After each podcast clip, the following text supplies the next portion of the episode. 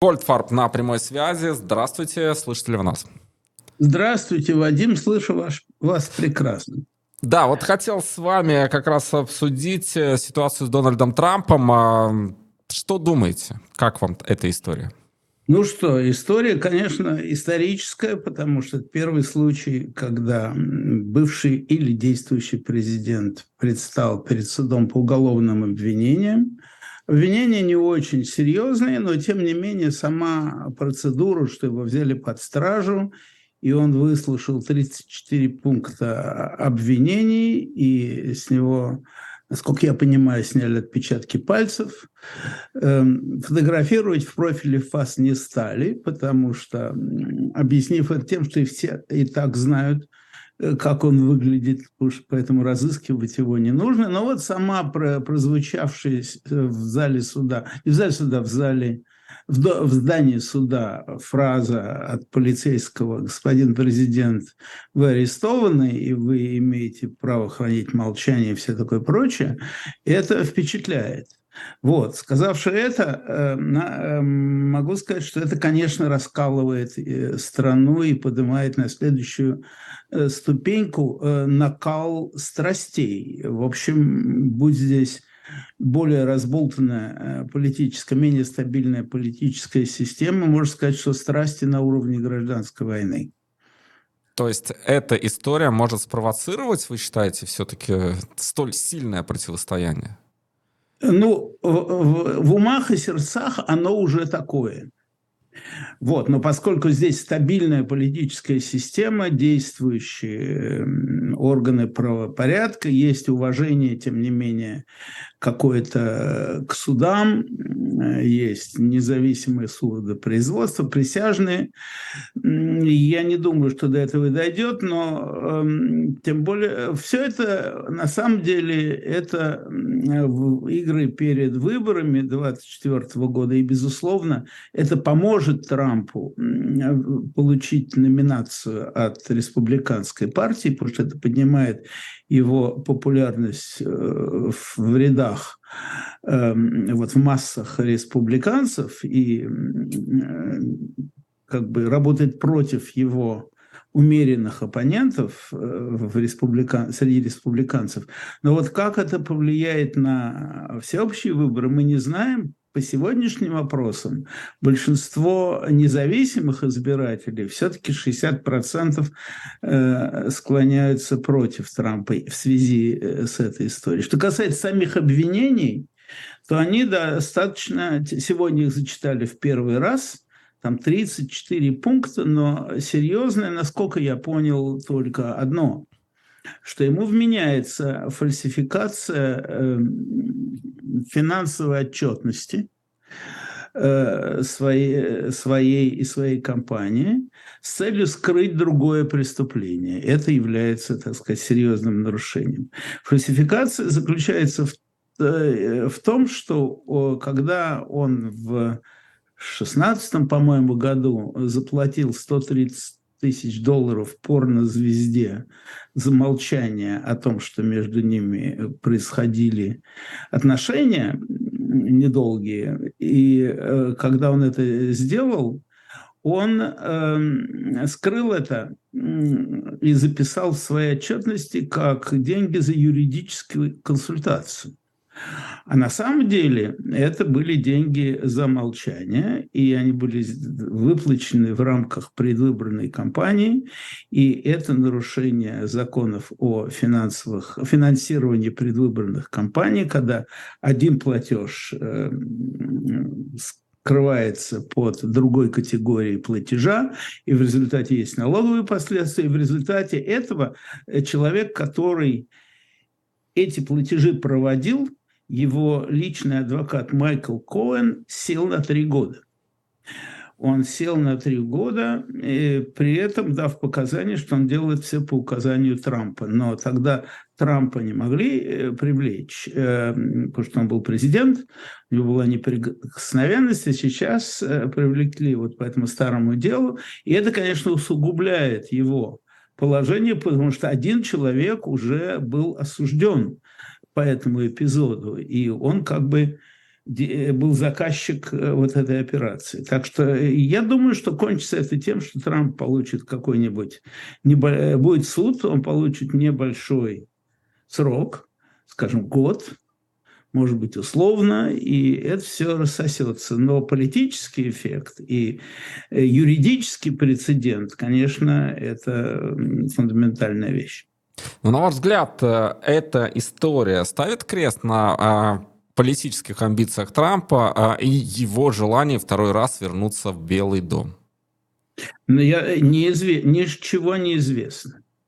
Ничего не известно. Дело в том, что Трампу, э, судя по всему, будет противостоять Джо Байден, у которого главный минус – это его возраст. Он не намного старше Трампа, но физически выглядит, по крайней мере, несколько э, хуже, в смысле несколько старее, хотя, судя по его поведению, выступлениям и тому, как он ведет политику, это все ему не мешает, но тем не менее, э, так сказать, вот просто по картинке он э, слабее Трампа. И плюс то, что э, важнейшим фактором является экономика, конечно, и мы не знаем, как будет экономика выглядеть через э, два года, когда будут вы, выборы какая будет безработица, какая будет инфляция и так далее и тому подобное,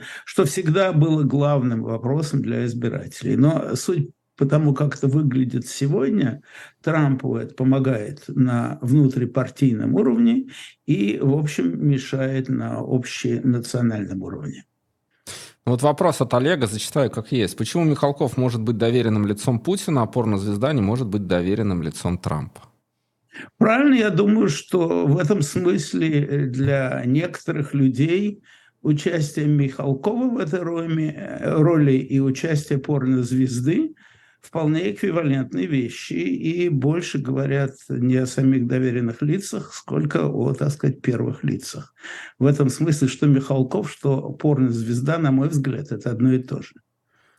А здесь еще вопрос. Э, спрашивают у вас э, по поводу Путина и его возможном э, участии в судьбе Трампа. Мы с Юрием Рашкиным эту тему тоже обсуждали. Может ли Путин что-то сделать для Трампа сегодня, сейчас, в тех условиях, в которых он находится?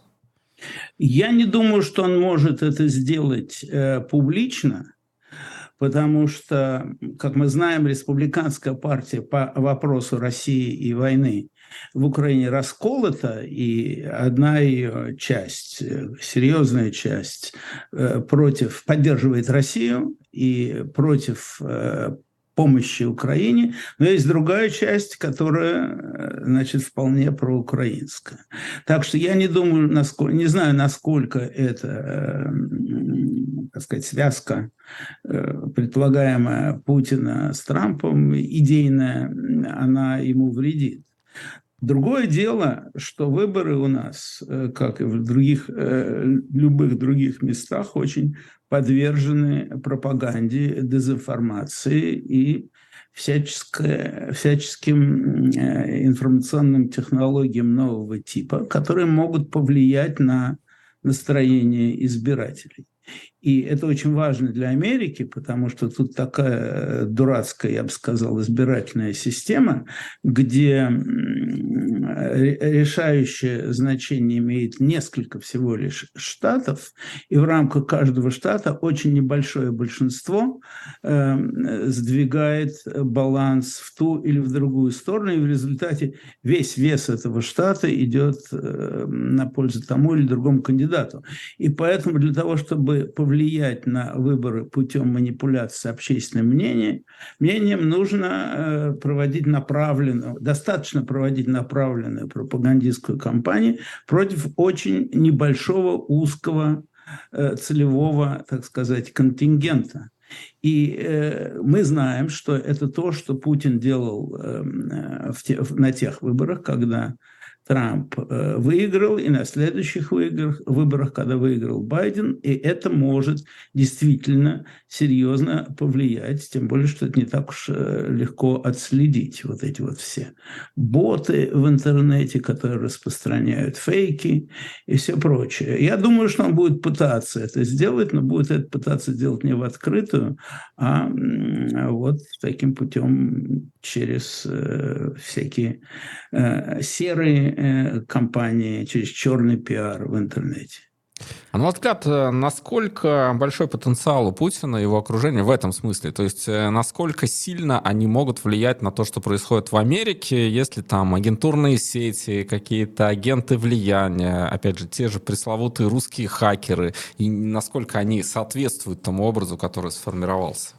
Какой Нет, я думаю, что, это, э, что дело не в этом, это больше конспирологические теории. Я думаю, что здесь есть контингент избирателей, которые по своим собственным причинам и э, благодаря своим собственным заморочкам эм, как бы сдвигаются в определенную сторону. В данном случае в сторону вот такого популизма, вождизма, культа личности лидера и всего такое прочее.